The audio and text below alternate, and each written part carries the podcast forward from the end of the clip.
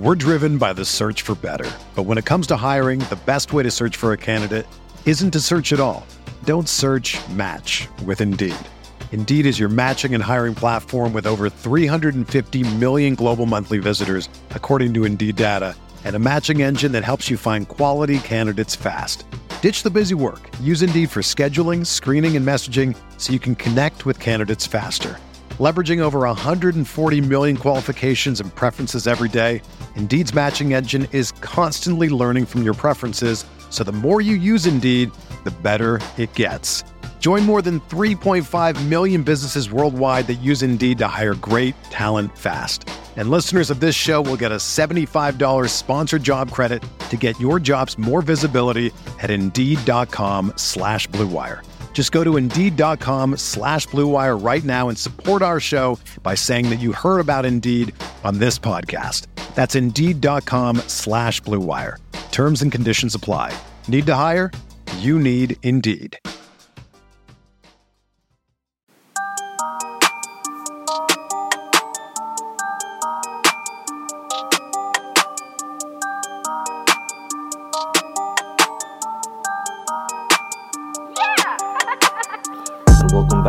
To another episode of California Golden Blogs presents the Bearcast. As always, we're brought to you by the Booth Brewing. Follow your fun. Um, so today's episode's a little different. We did a little roundtable with the UNC guys, and so I'm just recording this intro for you guys. Um, and then, yeah, enjoy the listen and comment below, follow, do whatever, and enjoy. And here we are. It's the Cal UNC joint podcast, uh, just roundtable conversation, whatever you want to call it. This is a weird format. I've never done this format before, but we're going to record one. We're going to put it out on both of our podcast services, wherever they may be. And our fan bases can listen to what we have to say about each team. Uh, so I'm Rob from California Golden Blogs. Uh, we got Jake and Chad here from uh, Tar Heel Blog. Tar Heel Blog. That is correct. Very original name. Yeah, we, we really uh, stretched the budget on the names, so uh, that's that's why none of us are getting paid uh, extremely well. But you know, Yeah, I mean, we're just the California Golden Blogs. We just took out Bears because we couldn't use that as a copyright. So, you know, we went with what we're doing, which is blogging. I mean, at least you're not lying to the people, and neither are we. So, very similar blogs. I'm I'm excited about this because you know it sounds like we're very like-minded folks. Yeah, it's that public school education from both sides. Exactly. The uh, the head of our state's systems, despite what uh, any of our rivals may want to say. I mean, we we are the headliner. Yes, yes, yes. All right, so we're just going to talk football. Um, we have a game coming up uh, on September 1st. Uh, it's the return game here in Berkeley. Uh, of course, last year, the Bears went to UNC and, and beat them, uh, and now we're back here to start off the season and hopefully sunny California. I mean, the weather hasn't been that great recently, but um, I'm just hoping for cool, cool 60 with sun with sunshine for a 1 p.m. kickoff game. So hopefully that's what you guys get to enjoy out here. Is is that normal? That is, that is. It's uh, it's it's 60s, pretty. It's like low 60s to mid 60s. I'd say is your average temperature here in Berkeley. As it gets closer to the wintertime, it'll it'll dip below it, uh, but not too far down. Well, Chad, you'll have a great visit out there then when you head out there. Yeah, I've, I've got to rethink my packing strategy. Um, Rob, I guess my first, I, I guess my first question for you is: uh, Are the fires going to uh, interfere with any plans? I believe not. Uh, we haven't gotten any warnings with air quality control or any of that sort. Um, I believe the air quality is not like 100% great. Uh, but it's not as bad as I don't know if you guys remember this, but our game against Washington State on Friday night last season, it was the index. It was like close to like 180 or 200 for us, and that's like right. I think the NCAA says at 250 is when you consider postponing the game, and we were sitting there like you know just 50 points off of their requirement, which by any other standard, we shouldn't have had that game. Um, like a lot of the things that were around campus and some of the like street festivals and such around the Bay Area closed due to poor uh, air quality. But yet we had that game, so I highly doubt we're going to get even close to reaching what happened during that Washington State Freaky Friday game. Well, given the result of that, I'm assuming you're uh, you're happy that the game went on as planned. Well, yeah. I mean, I was I was sitting in the press box, so you know, I didn't really get the full like blunt of sitting there for four hours under bad weather conditions, but. I, there were still fans out there with masks on watching the game, and of course, we dominated a top 10 team at home. So, I mean, I think you'll take it. That's right. That's right. I mean, things could be worse. And, you know, as as a UNC fan, I was kind of proud to have lost to y'all when I when I got to watch that game on uh, national television. But, you know, very very short lived uh, pride as far as uh, UNC season went last year. Yeah, so let me let me ask you guys about that. Um, you guys had, of course, some some issues uh, stemming from some violations that happened a few weeks ago, and and from there, how do you see this team, you know, mentally being prepared into game one? I'll take that one first. Um, I, I, think the suspensions uh, have been overblown uh, for for a few reasons. Uh, I wouldn't really worry about the mentality um, about Carolina coming into it. Most of the suspensions were second and third stringers. Uh, it'll affect depth a little bit, but we won't see those effects until later in the season. Um, and there were three defensive ends that were caught up in that, and they actually have been they have staggered their suspensions uh, for the health and welfare of the student athlete. The NCAA allows schools to stagger suspensions if there's too many at one position. And so our two um, our two first stringers, uh, Tomon Fox and Malik Carney, uh, will end up uh, starting against uh, California. So uh, as far as those go for the California game, it should have minimal impact. Yeah, and uh, Rob, I know I mentioned this to you just in our email thread as we were planning this uh, podcast extra- extravaganza.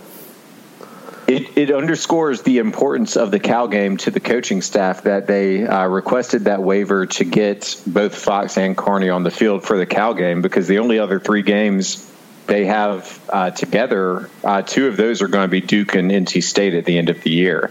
So I don't know if they have it circled as a game because UNC has historically been awful in Power Five openers, but or or if uh, Carolina's coaching staff just wants a revenge game against you know what I would consider an opponent on par with uh, the UNC program at this current juncture, but they definitely have this game highlighted to where you know they wanted their two studs out there.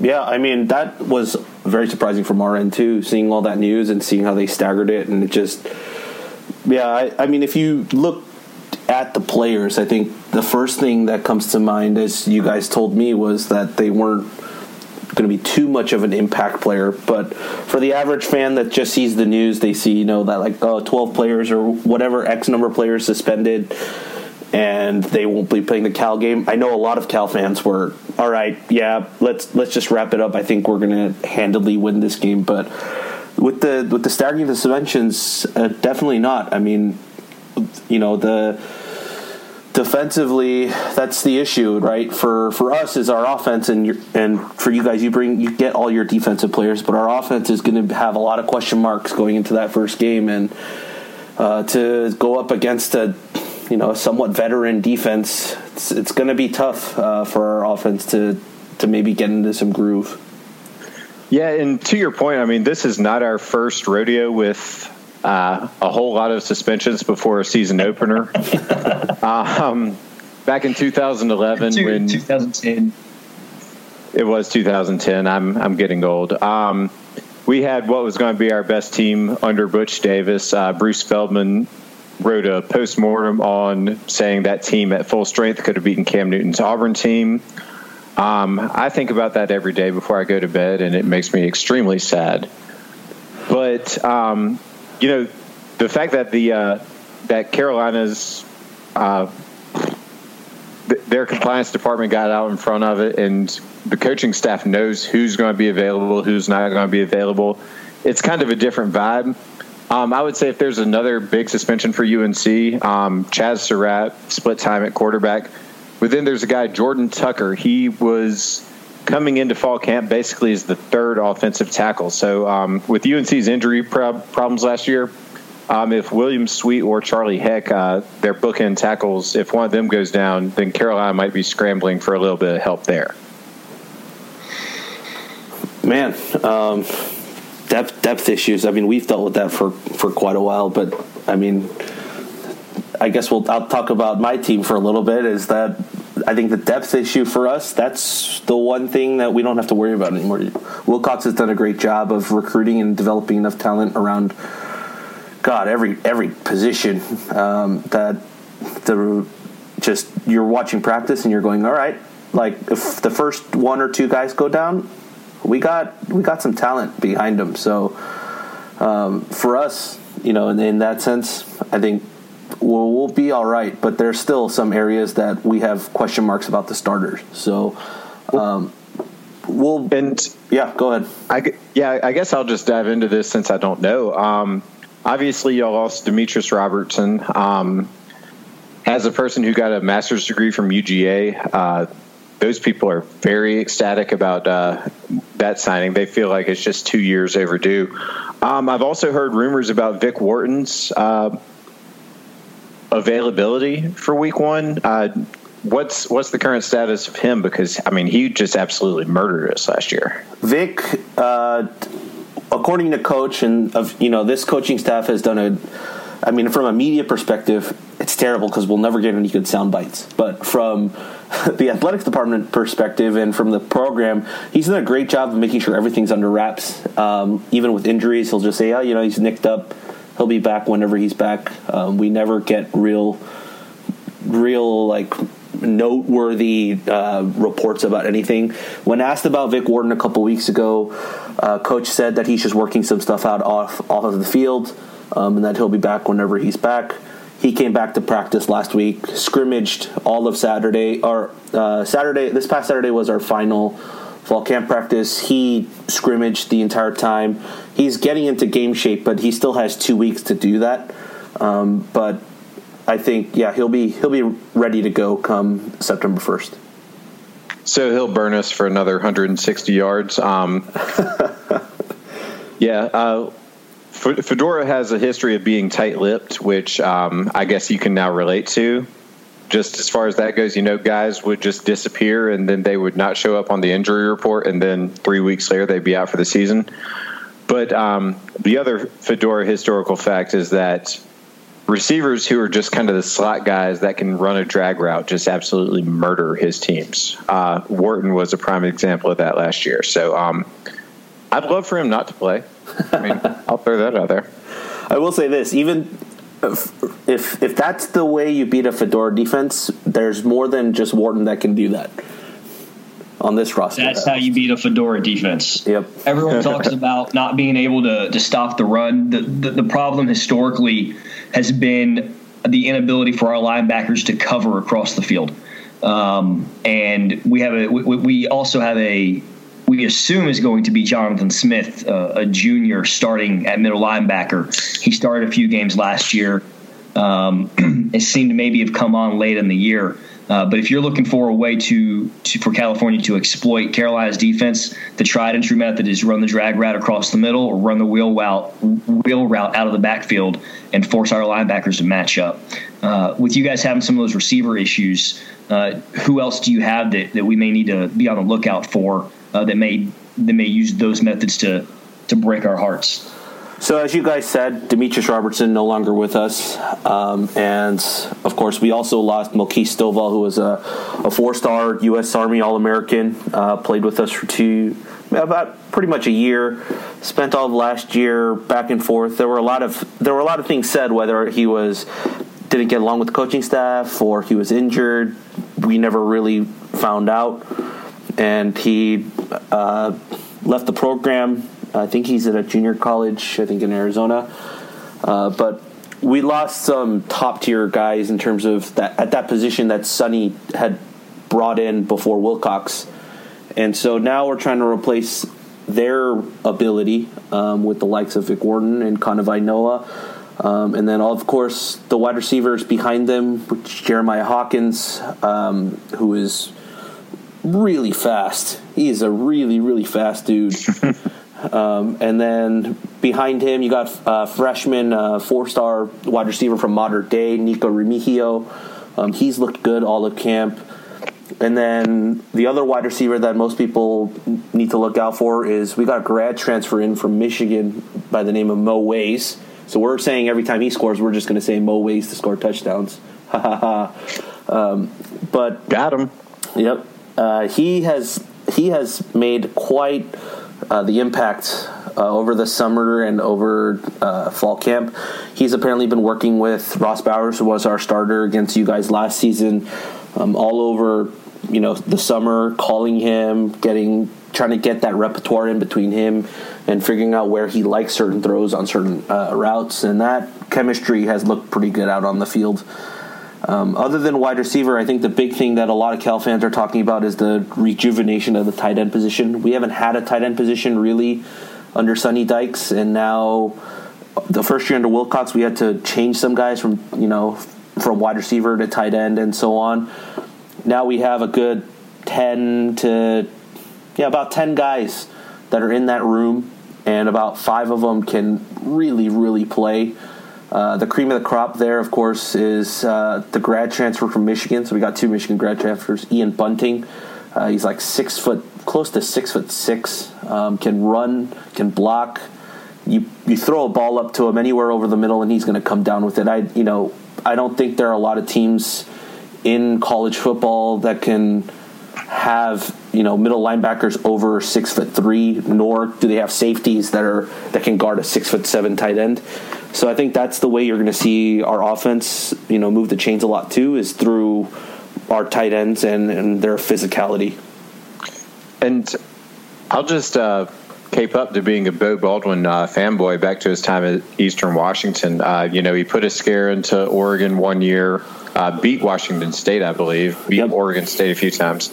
Um, you know, I mean, Bowers was obviously really green last year, but your running back Patrick Laird uh, just went on a tear through November. Basically, what what started clicking for the running back position for y'all?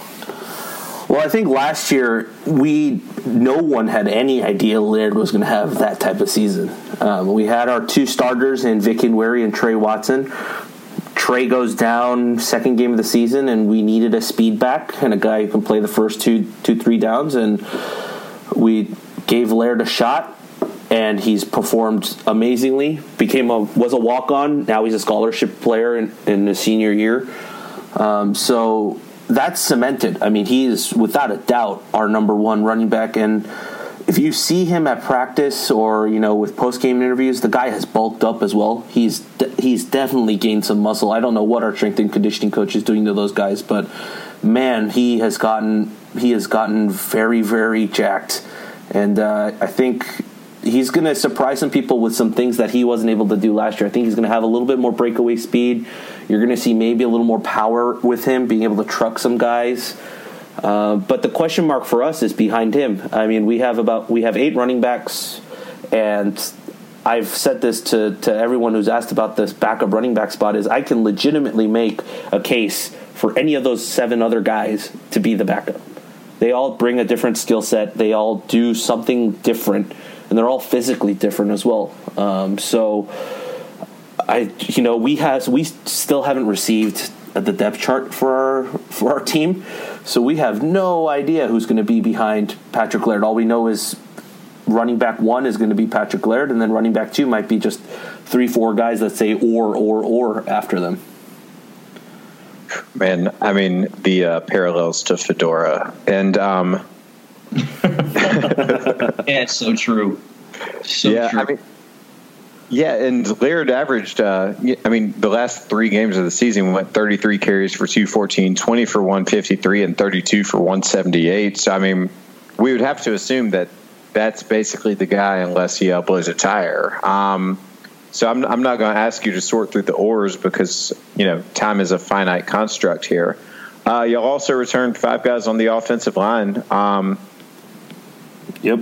who's who's the bell cow there? And then uh, since I've kind of asked a lot of questions here, I will let you kick it back to us. uh, yeah, our O line definitely is our strength. We bring back all the entire starting line, um, and then we also bring in a crap ton of good freshmen as well, led by, of course, um, probably. I'm going to say it now. Future first round left tackle Will Craig. Uh, he was a four star O lineman from California, just up the just up the street in Marin County.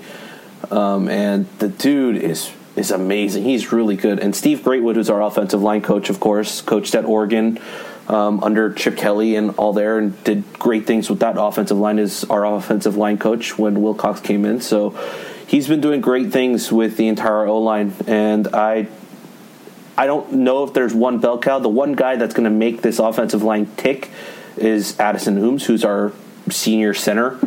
Um, he has done a phenomenal job going from a walk on all the way to being the starter, and then, of course, a scholarship uh, athlete. So, him being able to call out the blitzes, making the right adjustments on the pass protection, and, and learning, you know, um, just the little, just adding to what Ross is going to be calling from behind him, I think is going to be huge for us. Uh, he's said, uh, was it a couple days ago at practice? They asked him about how much he loves in the doing the run game now more than the pass game under Sonny because you know of course the air raid offense and we rarely ran the ball. Uh, and he said the offensive line has fully enjoyed running the ball. They love getting out. They love you know blocking guys to get in space rather than you know having to step back and and uh, pass protect. So yeah, I think Addison Ooms is the guy that everyone needs to look out for at center, and he's going to help this offensive line get as far as we need to go. I like it. Um, Jake, while we're breaking down offenses, uh, do you have a question for Rob on, you know, well, I guess, I guess Rob, I'll kick it to you first. Uh, what do you see from the offensive uh, profile on UNC that scares you? Yeah, so I wanted to ask you guys. I mean, uh, from what I understand, you guys just lost a running back uh, this this week, last week, and I'm wondering, I'm wondering for you guys, where where does that stand? I mean, this is two weeks before the season starts, and you lose a guy that pretty much torched our defense in terms of running last last time we met. Um, so, yeah, the run game. Chad, you want Lawrence, first? you got it. Um, Yeah, I'll okay, take it. Well, uh, Um, well, well, actually, I will take it because I'm a Michael Carter fanboy. Um,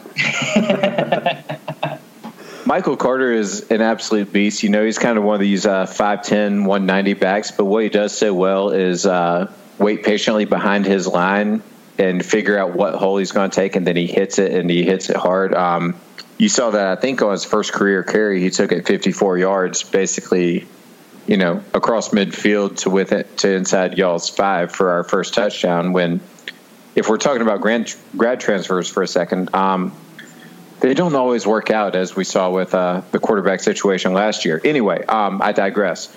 Um, behind, and I wouldn't really say behind Carter. He kind of split carries with Jordan Brown, who is a uh, true sophomore. He's one of Jake's favorites. So I'll kick that back to him in a second.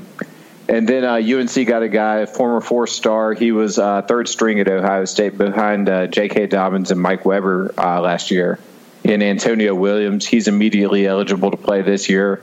Um, the report from the first scrimmage was that he was in line to be the starter. So if he overtook both Brown and Carter, both of whom were very good behind a patchwork offensive line last year, then that just kind of speaks to his talent. So we're pretty excited about the running back corps. Uh, Jake, your takes on Jordan Brown because I know he's your dude.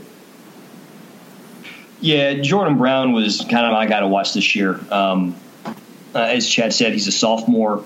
Uh, losing Michael Carter hurts, but it's not a game. It's not really a, a, a deal breaker because we have so much depth at running back. Um, Antonio Williams, of course, uh, he continues he continues to, to impress and was likely going to take take the number one number one spot. The deal though with, with the way Fedora runs it though is that either he doesn't remember that he has running backs or he has no method at all on how he decides to use them. Um, and we had a guy named Elijah Hood who's now with the Panthers, I believe, in, in, in their preseason uh, squad. Um, was in all everything as a sophomore, but he would disappear for stretches, and not because he, you know, chose a, decided upon himself to disappear, but like he'd be on the sideline, and fans would be wondering where he was, and then the coaching staff never had an answer for him. So it's it's hard to tell what what to expect as far as that goes. But so you're probably going to see a lot of different looks and, and quite a few different running backs throughout the day. The thing that gets me excited about Jordan Brown, though, is his pass catching ability. He he's not spectacular as a runner, but he's solid, uh, and he can pound out yards. He's he's tough. He's hard to bring down. He's not as explosive, but he also I think was our I think he was second on the team in receptions last year and like fourth in receiving yards. Yeah, um, yeah. Uh, I think that's what it was. So, especially with a quarterback like like uh, Nathan Elliott, who by all accounts has made great strides from last year. Nathan Elliott, though, is really more of a game manager. He's not going to really beat you downfield a whole lot. He's going to have trouble making some of the precision throws you need along the sideline. So he's going to need a safety valve there out in the flat or running across the middle. And I think that's where Jordan Brown has the ability to, to, to really make a name for himself this year and, and, carve out a role in the offense. And it's a different element than just take the ball and, and run the way Williams does or Carter does. Uh, and so I think from the running back situation, the running back position, that's kind of something to look at if you're if you're a Cal fan. Um, you know, watch for that out of the backfield because Carolina loves to run run receivers out of the slot. Uh, we have Michael, uh, not uh, with Switzer uh, sorry, I blanked for a minute. We had Switzer a few years ago, uh, and then last year we didn't really have anybody because of injuries. Uh, and so this year, I think you're going to see a return to that, uh, the slot area uh, or out of the flat and, and, and, and across the middle with the running backs. Yeah, and yeah. I guess just I guess to piggyback on that a little bit more, Antonio Williams is just an extremely balanced back. Um, you know, he's going to do a little bit of everything. He's not your fastest guy. And is this breaking up as bad on y'all's end as it is on mine? No. I think you're good. Okay, good. Okay, I just got a little feedback on my side. Um, but you know, I mean, he's basically six foot, two hundred ten pounds, just a standard guy. But um, has incredible vision and ridiculous balance just from clips of him I saw in limited action uh, early in the season last year before uh, Dobbins really established himself at Ohio State. I'm really excited about what he's going to be able to do in space. Just you know, based on the fact that UNC is going to have guys out wide, and uh, you know, they're they're going to be facing a six man front. Uh, Williams is going to be problematic because of his combination of size and speed. And then to Jake's point, you know, UNC has not really run the slot receiver uh, since Ryan Switzer left, but they've got two guys in Dazz Newsome and uh, Rontavious, uh, we call him Toe Groves. Both of them are extremely explosive athletes and the type of guys that you'll see the ball on a jet sweep or a uh, quick shovel that basically they're going to be one cut either inside or outside the defensive end on the unprotected side, and they could either take it at the house or lose six yards on any given play. So uh, the UNC run game is going to be, you know, on one hand it's going to be a little bit more predictable. On the other hand, it's going to be potentially explosive. Okay, and you guys both kind of I wanted to to transition from that, and you guys kind of talked about it as your quarterback situation. I mean, the big the big thing was we played against a, a two QB system when we played you guys, and then it looked like Chazz Surratt was coming on at least towards the end of our game, uh, like as you know, cementing himself as as the guy. He can't play against us um, in two weeks, but where do you see Nathan Elliott and how what yeah, well, so, uh, so I'll ask the question this way: What does he need to do to be successful when he comes, you know, on a road game as his first start for the season? So I guess I'll take this because Jake and I have had a long storied um, history in our Slack channel of him being a Chazz Surratt guy and me being a Nathan Elliott guy. um, what Elliott's going to do is basically not get you beat. So you know, he, he doesn't have the arm strength to really push the ball downfield. And, you know, he had uh, middling numbers, but he was thrown into duty in the Miami game, ended up throwing four picks. Uh, we didn't really hold that against him. but what he did was kind of have the team rally behind him after that. So UNC picked up a win against Pitt that nobody was really expecting late in the season. Um, blew out Western Carolina and then was competitive with NC State. Uh, Elliott's just basically not going to lose you the game. And anything short to intermediate, he's going to throw with really good accuracy and kind of underwhelming zip on the ball. So picture, I guess, picture your best FCS quarterback that does not have the measurables to uh, play at the Power Five level, but he also has the intangible leadership qualities that you know one would look for. So I don't know. He, he's a very good tryhard who has enough skill position players around him to succeed. I think you hit on at the very end there too, Chad. Is that when when he came in last year, um, he didn't really have a lot of skill position players around him. Um, he never had a fully functional offensive line or a fully functional receiving corps um, the way he does now. Uh, and the other thing is, uh, we've talked about on the Carolina side a lot is both of our quarterbacks last year, Elliott and Surratt, not not counting Harris, were thrown into the fire a year ahead of schedule. So what we saw last year was were two players who, who were not anticipating really challenging for the position until this year. So they kind of got a they kind of got a freebie year, which wasn't really a freebie year in a way, and, how that worked out. So now with a fully functional receiving corps, and really it's a stacked receiving corps, um, and some some veterans on the offensive line and the backfield we talked about. Uh, Chad said it right that he just he just doesn't don't turn the ball over and make the right read or the right decision. Know when to run, know when to eat it, and know when to throw it away. And if he can do those three things, um, then then everything else is going to open up just fine. Uh, he he has an uncanny ability. He kind of he has a decent awareness in the pocket, but he just doesn't have the arm strength to, to, to make a play that, that isn't there. Uh, and that's really what he's missing, I think, to to that, that would ease our fan base a little bit if we saw something of that nature, which we probably won't. So his his calling card is just going to have to be protect the ball first and foremost. And just to uh, follow up on that, you know, like I said, he was kind of pressed into duty against Miami. He did not try to force throws, but uh, Carolina was down late, so he did end up throwing a few picks. He ran the ball 21 times in that game for 79 yards. You know, he, he's not a guy that's going to beat you with his feet. But uh, in, in Carolina's system, which is so inside zone oriented, to have a guy that can pick up four to five yards of carry just to keep you ahead of the chains is going to be important. But just the fact that he realized, I don't know what the hell I'm doing. Um, I don't have a good read on this defense. I know they're more talented than my team, and I'm running for my life.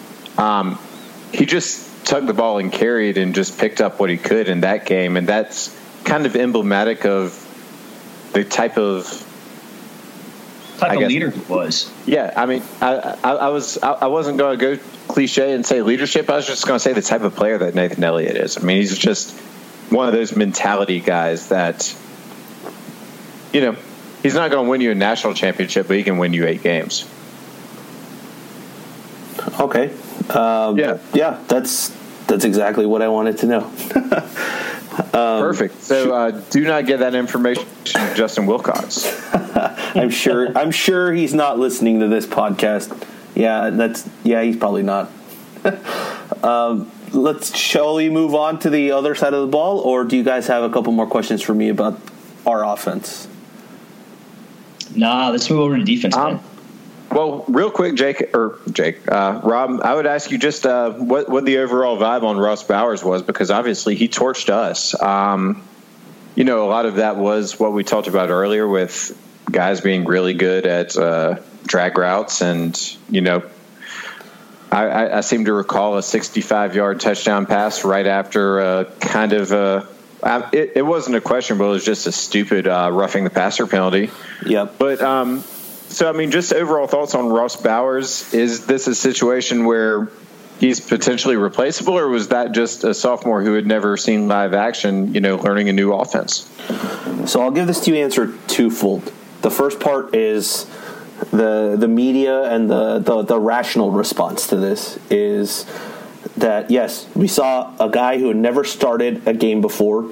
His only action ever before that was handing the ball off in a blowout game the season before. Um, so Sonny didn't do a real good job of uh, developing or giving some playing time, some snaps to the guys behind, you know, the likes of Jared Goff and Davis Webb, who are now in the NFL.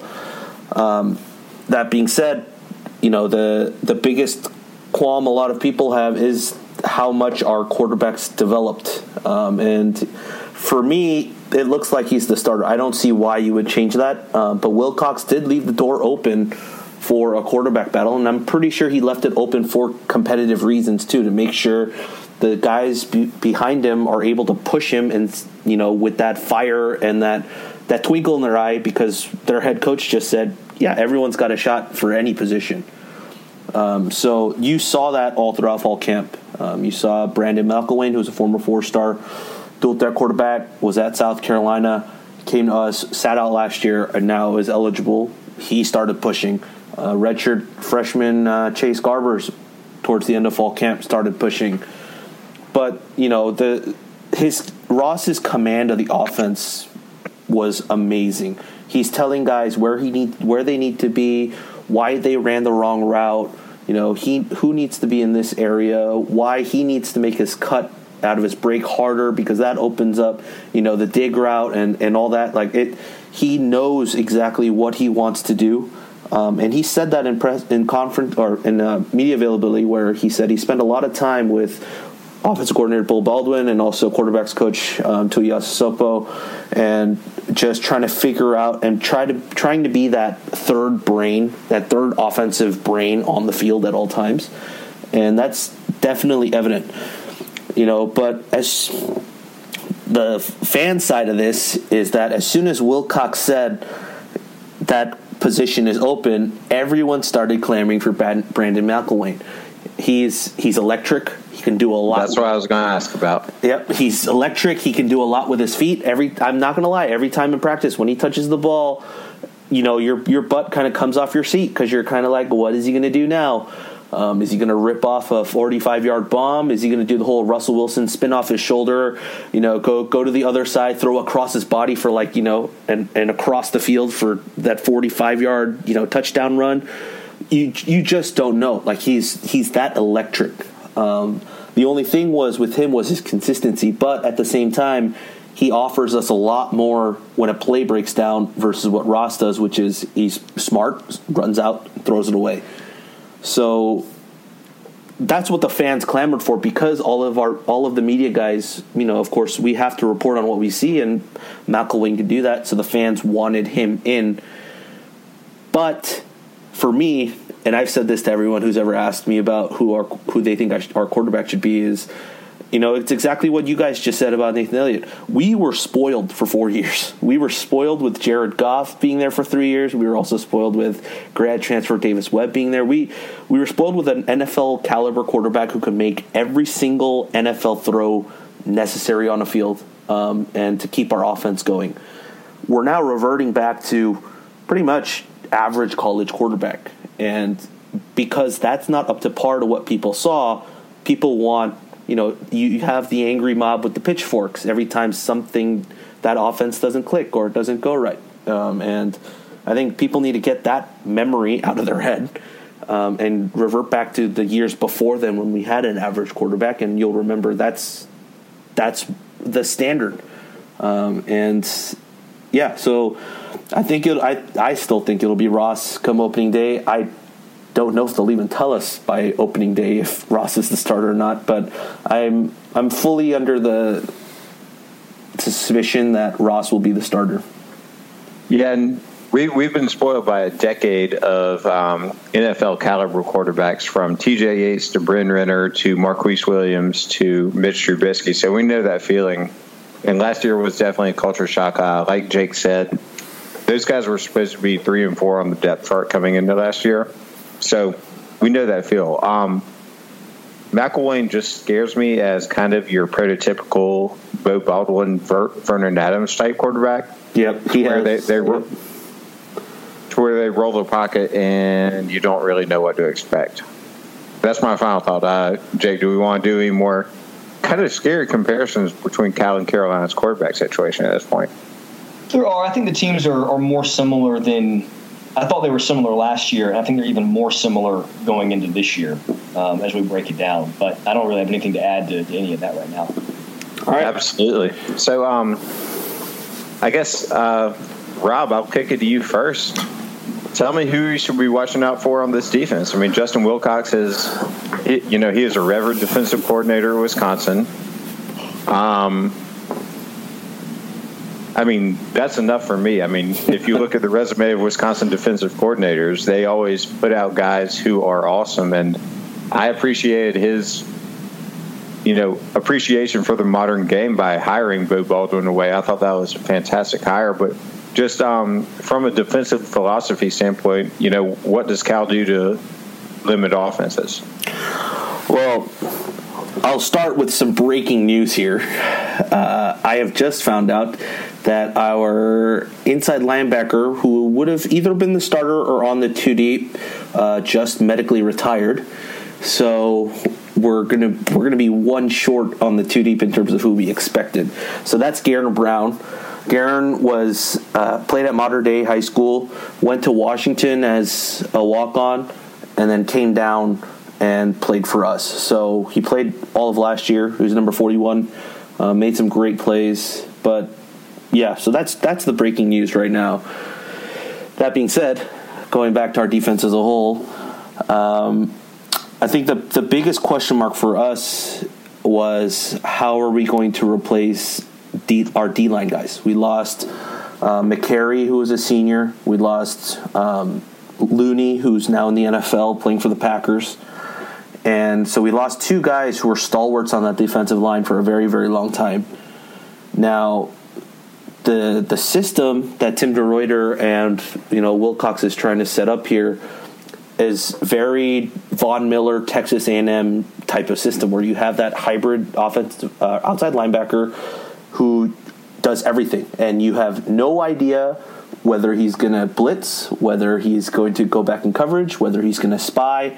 Um, that's just how the de- the defense is set up. So that's the position I think that most North Carolina fans need to watch is who is the outside linebacker and if is he effective in pass rushing because once he's effective in pass rushing that's going to throw a lot of offensive lines into whack because every time he puts his hand in the ground and is on the edge they're going to expect him to blitz but he'll pick it right up and he'll he'll be you know covering over the middle and quarterbacks just are going to forget that oh he's not he's not blitzing um, so that's the position I think everyone needs to watch. And the name you need to watch for that position is Cam Goode, uh, number 19. Uh, he's been spectacular.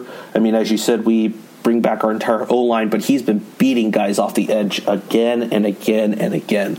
Um, he's bulked up. He's got, I feel like he's gotten faster. Um, and he's batting balls down at the line of scrimmage as well, you know. So, and he has enough size now that he can set the edge, and that's I think one thing that we missed all of last year is when we got to teams that power ran the ball, and sometimes you know our defensive line would just hold the middle. If someone tried to, uh, you know, break it back outside, we didn't have that guy on the outside that could set the edge and force him back in. I think now we have a few of those guys that can do that. Um, yeah. And, I was going to ask you about Goode specifically. So, uh, Jake, I'm going to kick it to you. Yeah. Uh, aside from your your sudden uh, gap there at linebacker, um, where do you think the your defense can be exploited uh, throughout an entire Saturday afternoon? Where's their weak spot that a team could could look to hammer um, uh, if if they were looking, I don't know, to run the score up in the second half if they really wanted to? I I think, as I just said, the the middle of the defensive line. I think the biggest issue is we have a bunch of guys there that can play. It's just a matter of the experience.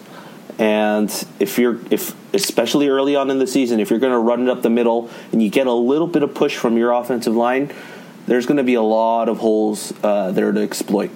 And so I think that's that's the part that you're going to have to, or that offenses are going to have to key in on in order to to beat this Cal defense which all Cal fans expect to be pretty dang good this year. Okay.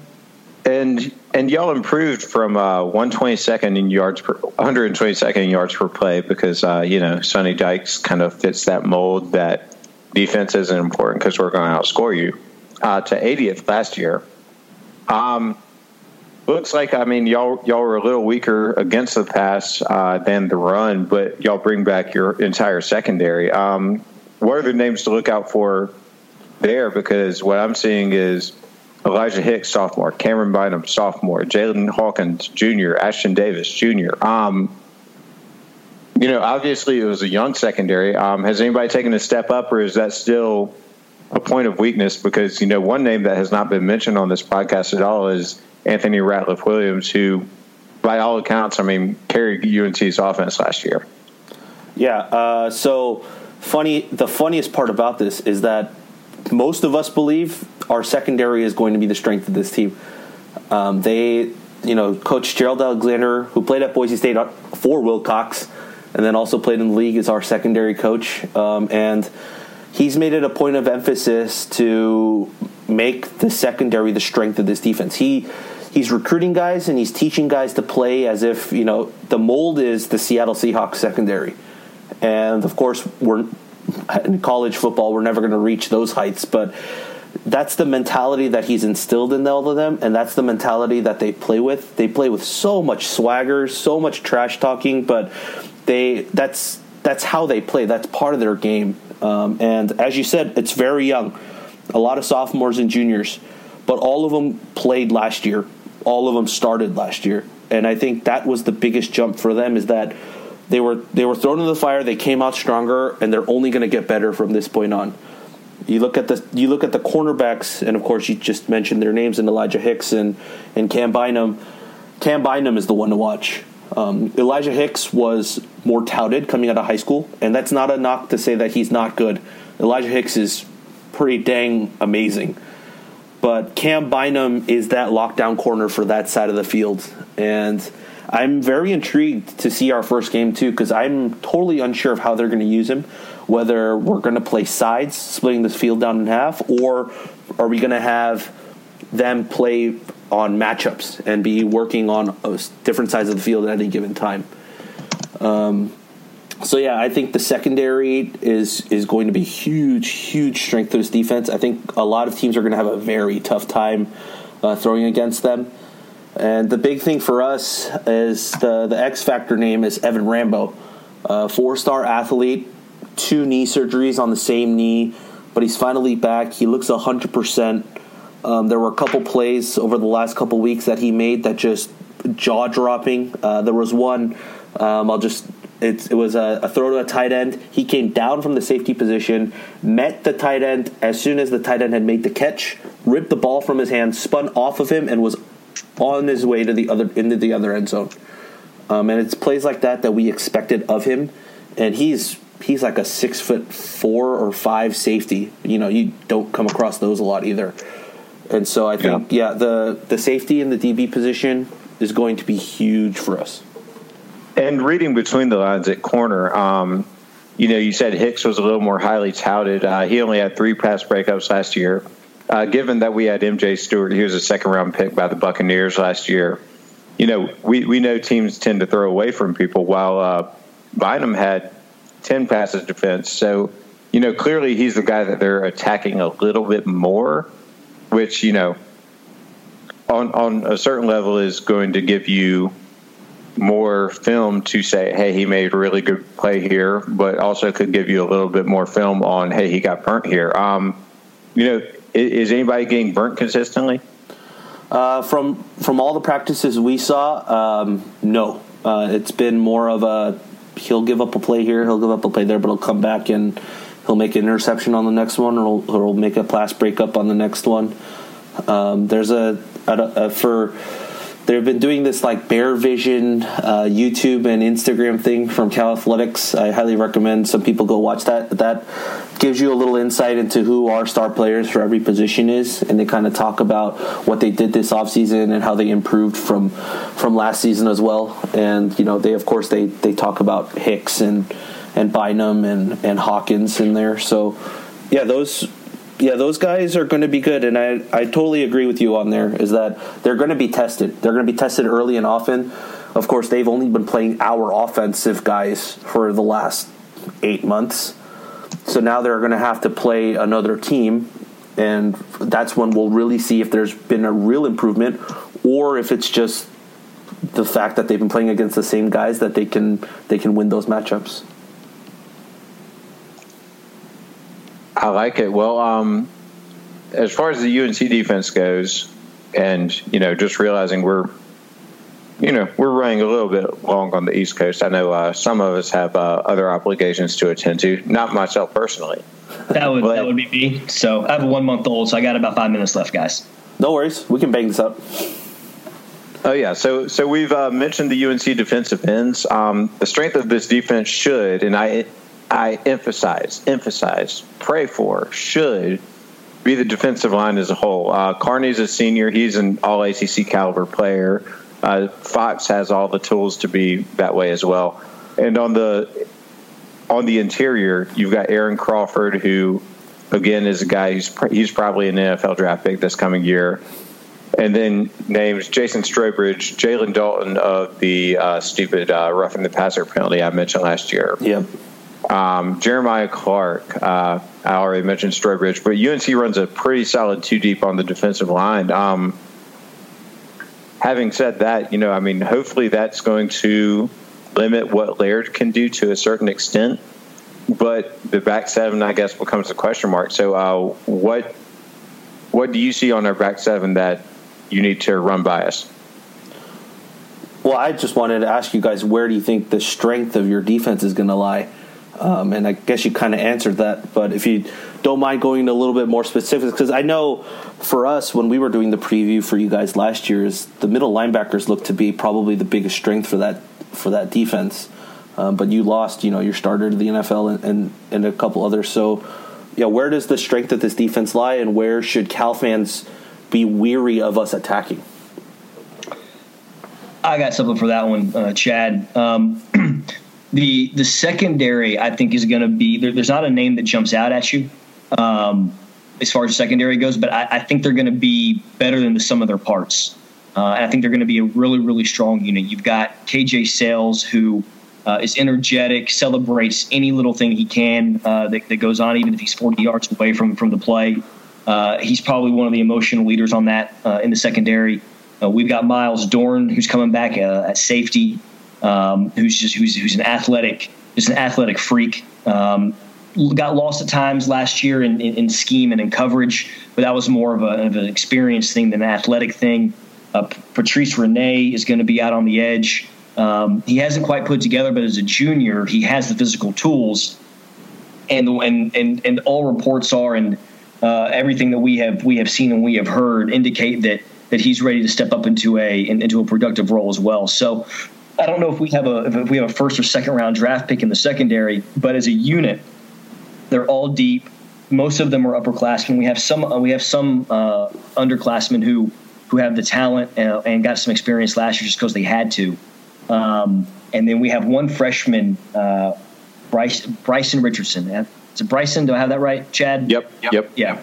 Bryson Richardson. Uh, sometimes I want to call him Brian because I'm really bad with names. Um, who, who's, who's, looking at coming in at, at, at the nickel uh, position as well and is battling really hard there. So you know when, when you have freshmen coming in and battling, it, it means two things: either you've recruited really well, or your, or your your current crop of players have not have not stepped up to the plate. I don't think I don't think it's been a matter of our of lacking talent and, and lacking the ability to, to, play in the defensive backfield. I think we just have a couple freshmen that are going to be really, really good um, and be able to contribute. Um, and so, if you're looking to attack anything, um, I would imagine that they're going to be tested early and often. Uh, and we're going to figure, and we're going to find out pretty pretty quickly early in the season, maybe as early as the Cal game, how good they really are. Uh, because I think they, I think MJ Stewart got all of the press the last couple of years, but I think I think as a unit, they are they are better than one person. And uh, two and two guys Jake did not mention. Um, Myles Wolfolk is probably the best ball skills defensive back on the team you know, whenever he was on the field, he was making plays as a redshirt freshman last year. Um, had two picks in very limited duty, and then uh, J.K. Britt. J.K. Britt, um, he's going to be the strong safety this year. He was not as good in run support as the guy he replaced, Donnie Miles, who was a four year starter, um, basically a third linebacker in our nickel defense. But he is a whole lot better in coverage and is kind of a quarterback of that secondary. So, you know, I think what you're going to see is across the board, you're going to see a more balanced defensive secondary. Um, where I would see a potential weakness for UNC is going to be the linebacking corps just because of the turnover. Uh, they bring back Cole Holcomb, who's, you know, you said y'all had some walk ons. Um, he, he's a former walk on, uh, coming into his third year as a starter. He's really fast for a former walk on linebacker, but he's going to be a guy. Jonathan Smith, who Jake mentioned earlier. I think Jake might have just taken off. Um, and then UNC has a lot of young talent at linebacker, and that's going to be kind of the question mark as to who really steps up. Uh, we had a guy, Matthew Flint, kind of a late bloomer as a recruit. Uh, he was a Tennessee commit for a while and ended up switching over to UNC when Tommy Thigpen and uh, Henry Baker, their new secondary coaches, got in the fold. So basically, I mean, what you're going to see, Rob, is there will be a couple of question marks in the back seven, and we'll see if uh, Beau Baldwin can figure out who those guys are to exploit because your answer is as good as mine right now. All right. Well, seems like we there's questions for both teams uh, that that needs to be answered. Um, let's let's look a little big picture then. I mean, I've been doing some previews with some of the other teams that we're going to be playing this year, and one of the questions I wanted to ask was, what is the expectation for this team this year? And I'll definitely fire this one right back at you because I'm really intrigued by Cal, just uh, even from a you know non-interested perspective. If even if we were continuing the streak of not playing each other that ended last year, for UNC, you know they were just derailed completely by injuries last year. Um, you didn't really see it so much in week one, but by week two or three, they ended up losing 13 starters for the season, Oof. which I mean it, it, it, was brutal. I mean they played Duke in the fourth game of the season, lost three more starters, and at that point I promise you that uh, there was a folder of loose papers, and I grabbed it and just threw it up in the air because I had nothing left. um, for UNC, the, you know the expectation. I know Vegas has them at five and a half wins the expectation among UNC fans is this should be back to a seven or eight win team. The schedule is not that daunting, but the Cal game's just going to tell us a lot. Um, I think I said it in my Cal preview on Tar Heel blog. If UNC wins this game, then eight or nine wins is within question, and if Cal and if Cal wins this game, it could be another four or five win season. It could be an exit strategy for Larry Fedora. Um, you know, I, I, think this game is that important to this program, and that's not something you normally say about a random uh, home and home with a team 3,000 miles away. But uh, like I said, I got to kick it back to you because I'm intrigued by Cal this year. uh, that's, I think that's hilarious just because not the injuries, but the Vegas line for our squad as well is at five and a half. Um, and, you know, that's the same expectation that we have. It's that you know this team needs to win at least two out of the three off out of conference games, and that will help this team maybe get back into that bowl game. Um, I think. I think going back to a bowl game and getting to that six win mark for most fans is like that's that's a must for this upcoming season. Even last year, if you go back and look at a lot of our games, it came down to maybe one or two plays late in the third uh, middle of the fourth that turned that game upside down. And, you know, we ended up losing, let's say, by two scores or so, but they were pretty much one score games all throughout. And a couple of those things go our way. That ends up in a seven and five season instead of a five and seven season. And, and, I mean, I, I, just look at the second half of y'all's schedule, starting with that uh, aforementioned Washington State game. You know, Arizona, y'all lose by a point to Khalil Tate. Uh, Colorado, I can't tell you what happened, but y'all lost by 16 at Colorado. I feel like y'all are probably better than them. Uh, Oregon State, and then y'all lose by three at Stanford, and then three at UCLA. You know, I, I, I think I think these uh, programs are on similar trajectories to where both should expect to be a seven or eight win team, and that should make this week one game really fun.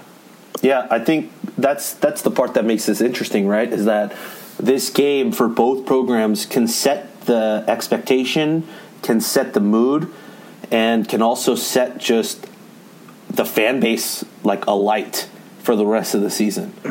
And especially going into at least for us week two against B- at BYU, that's going to be a tough one for us. So are gonna win that we yeah, there's there's uh, there's a lot of optimism here, which is which is weird because the the trajectory of both programs at this point. I mean, let's say both programs ended at five and seven. I don't think a lot of us would be clamoring for Justin Wilcox's resignation. Um, there might be one or two, of course. There's those outlandish fans, but it's from what you're saying. It does sound like that. You know, not not more the majority, but you know, somewhat close to fifty percent might be asking for a coaching change. Well, five and seven for UNC would uh, represent, you know, kind of year two of a downward trend. You know, F- Fedora kind of caught fire with the 2015 team where Marquise Williams was the perfect balance of a run pass option quarterback where, you know, you had Elijah Hood and TJ Logan in the backfield. The team led the country in yards per play, you know, beating out teams like Oklahoma and Oregon, you know, the, the, the teams that are normally up there in that stat. Went 11 and 1 in the regular season, um, almost beat Clemson in the ACC championship game, and then laid an egg against Baylor uh, in the Russell Athletic Bowl.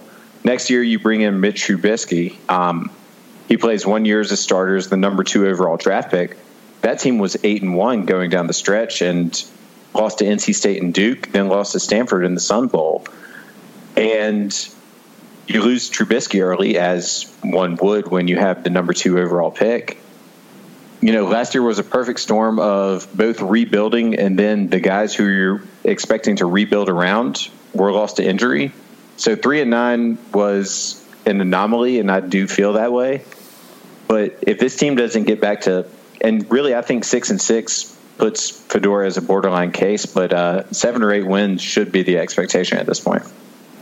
All right. So let me ask you this: What's the floor and what's the ceiling for this team? Well, the floor is four and eight. You know that they've got uh, a game at ECU um, in week two, where you know if UNC goes into Cal and loses, and then loses to ECU, I have said many times, uh, both on air and off it, if UNC is 0 2 at the start of the season, Larry Fedora needs to get the uh, Lane Kiffin at UNC treatment or USC treatment. Just um, on the tarmac. Let him figure out his way home from Greenville to Chapel Hill, which is only a two hour drive. I mean, he can get an Uber for that.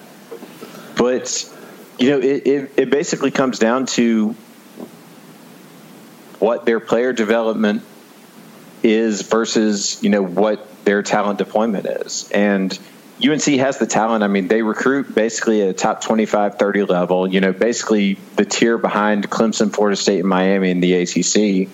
They are the top of that. You know, they're ahead of Virginia Tech, they're ahead of NC State, they're ahead of Louisville.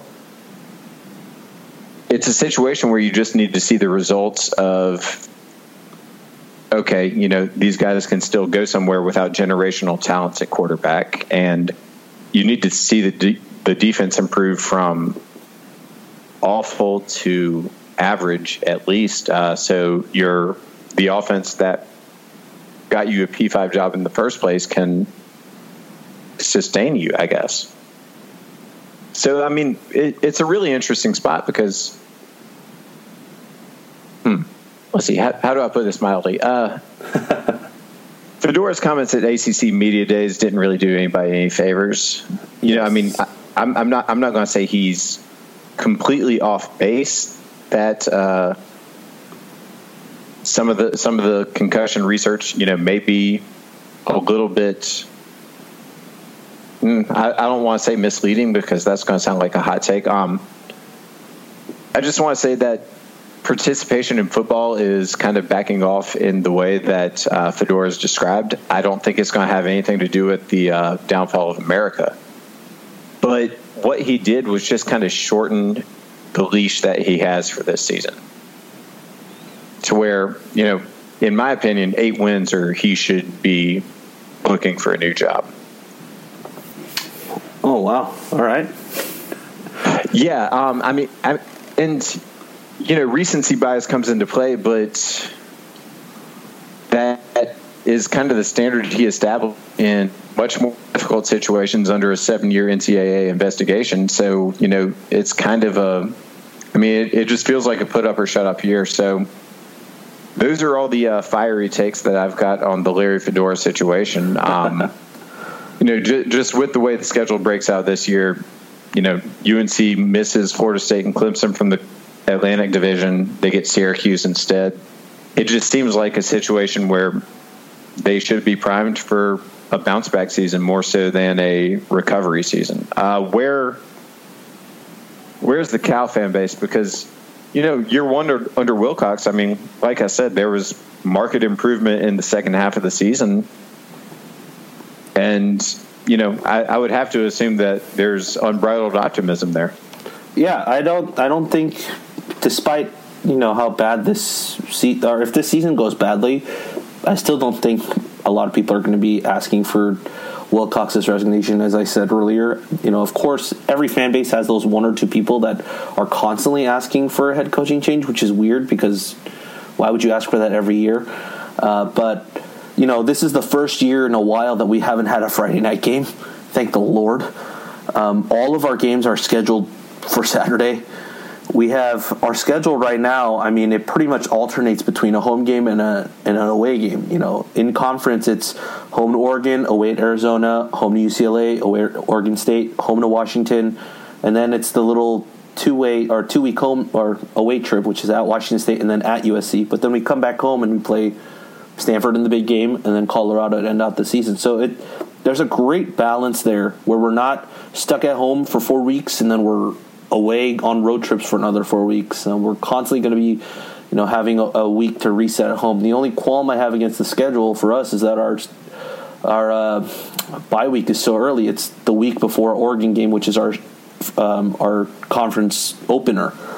So it comes in week four, and then we don't have a break um, for the rest of the year. So that's that's going to be a tough tough sell um, to be able to play against these Pac-12 teams week in and week out, especially playing against the Pac-12 North and all those California schools that we play against every year. Um, so, yeah, I think you know to to sum it up, you know, I think the floor for us, I think we stand at five games. I think the ceiling can get as even as high as eight or nine. My personal expectation for the team is probably eight, uh, but you know, it's it's it's just optimism. There, there's great optimism. I everyone that I've talked to and have said, you know, as I said, a couple plays, and you look at the the games towards the end of the season last year, a couple plays go our way, we win those games, and we would have played in a bowl game. Um, even, I mean, for us, really, it came down to that UCLA game, and it just yeah. we didn't even play. Rosen didn't even play, but our offense just sputtered towards the end, and they were knocking in, you know, long field goals as well. So it, I think that's that's that was just the the luck of the draw uh, for for that particular season. So I think that's why this this season a lot of fans are expecting us to make that next step up uh, from year one of Wilcox, which I think the biggest reason for that as well is because Wilcox came in in a January and and had to scramble to get that first recruiting class in, which he kept intact to a certain degree, but he also lost a lot of guys that we expected to be impact guys um, right away. So now he has his full first full recruiting class in now, and he's developed all those guys in year, uh, for the last year and a half. And I think this is where we're going to start to see, like this is the program that Wilcox wants to run. This is the the identity that we want on our offense, the identity we want in our defense, and just everything start to sort itself out. Yeah, I kind of have y'all pegged as a six or seven win team this year. Just um, you know, peek behind the curtain. Um, BYU and Idaho State I have as wins. Uh, UNC, as most pundits do, and I think we've discussed this ad nauseum, is probably a toss up. Yep. Um, having that bye week before Oregon, just uh, figuring out what Cristobal is going to run there is going to be interesting, and then y'all do have them at home. And then, you know, at Arizona, I think Khalil Tate is enough of a toss up type of, you know, phenomenon, really, is what I'd call him at this point. Um, but to where Arizona is the type of team that could be a six and six team, and Khalil Tate put up ridiculous numbers. I mean, you saw Lamar Jackson last year lay an egg in the bowl game against Mississippi State. I mean, you know that those type of uh, transcendent talents sometimes do get stuck on bad teams. So, you know, for me, to bridge the gap from six to eight wins, you know, you've got to hope that UCLA has not quite figured out their quarterback situation under Chip Kelly. Uh, hope that Washington State's in turmoil by the first week in November, and then you know basically take care of most of the home schedule aside from eh, Washington, Stanford. I'm not really ready to give you all those games. yeah, not at yeah. all. Not yet. Well, um, I mean, Rob, I guess I'm I'm kind of doing the outro now, but man, it's been an absolute blast. Uh, we're we're gonna have to figure out a way to uh, connect for a frosty beverage before this game or after it, depending on my mood. I am more than up for it. I mean, it's a, it is a 1 p.m. game, so it's perfect to grab a drink before and after. This is true. Um, my, my only constraint is that I will be uh, dragging my father out there, and um, I don't know what my bus schedule back to San Francisco is, but uh, I definitely would like to explore Berkeley some. But um, man, it, has been an absolute delight uh, getting on you and talking shop. I mean, if I can have 11 more uh, cross SB Nation blog previews like this one, I, and I would say the same for you. You know, I, I would think this is going to be a successful podcasting season for us at the very least. Most definitely, most definitely. Um, so yeah, I, I guess I guess how I want to end it is um, just plugs. Where can where can Cal fans find your guys' stuff online or on Twitter? Well, um, you will find Jake at the realist RJL on uh, Twitter, um, and that's that's spelled as you would anticipate he's really good for just doing random fact drops uh, on Twitter right now. Um, as you saw, he he had to drop about 15 minutes ago because he's got a one month old. But while he's on paternity leave, he is doing a great job of doing a lot of in depth research. So definitely a good follow. Uh, he writes for TarHeelBlog.com, as do I. Um, I'm at Chad underscore Floyd. I took care of the uh, opponent previews. So back in probably June or July, I wrote a preview on Cal that it's a little outdated, but um, my buddy um, texted me yesterday. He said he was getting ready for the season, and he said it was more realistic than most people anticipated. So I, I, I don't know exactly where to go from there, but um, more realistic. I think I had a Cal win at that point. I don't know if I'm quite there at this point, but um, what about you, Rob? Uh, for me, you can find my stuff on Twitter at uh, Rob11. That's the numbers, H W A N G. You can find all their stuff at CaliforniaGoldenBlogs.com. Of course, if you're listening to this podcast, you probably found it on some platform uh, for for either one of the sites. And yeah, that's that's pretty much it for from our side. And I will say, you know, just uh, for our Tar Heel blog people and you know, I, well, Weekly Tar Heel is our podcast, but uh, I will say for the, the, the same for yours. Leave us a five star review. Subscribe to our podcast. If you do leave a five star review and subscribe, I will read whatever you say about our podcast on air. Uh, you, you can say mean things about me. You can say mean things about Rob. You can say mean things about Jake, Larry Fedora, Roy Williams. I don't care. I will read it live on the air without much irony. I don't know if I could quite say the same about ours, but we will try and do our best. I respect. I, I, respect that uh, self-respect there. Um, all right. Uh, thank you for for listening, and uh, may the best team win come September first. That's right.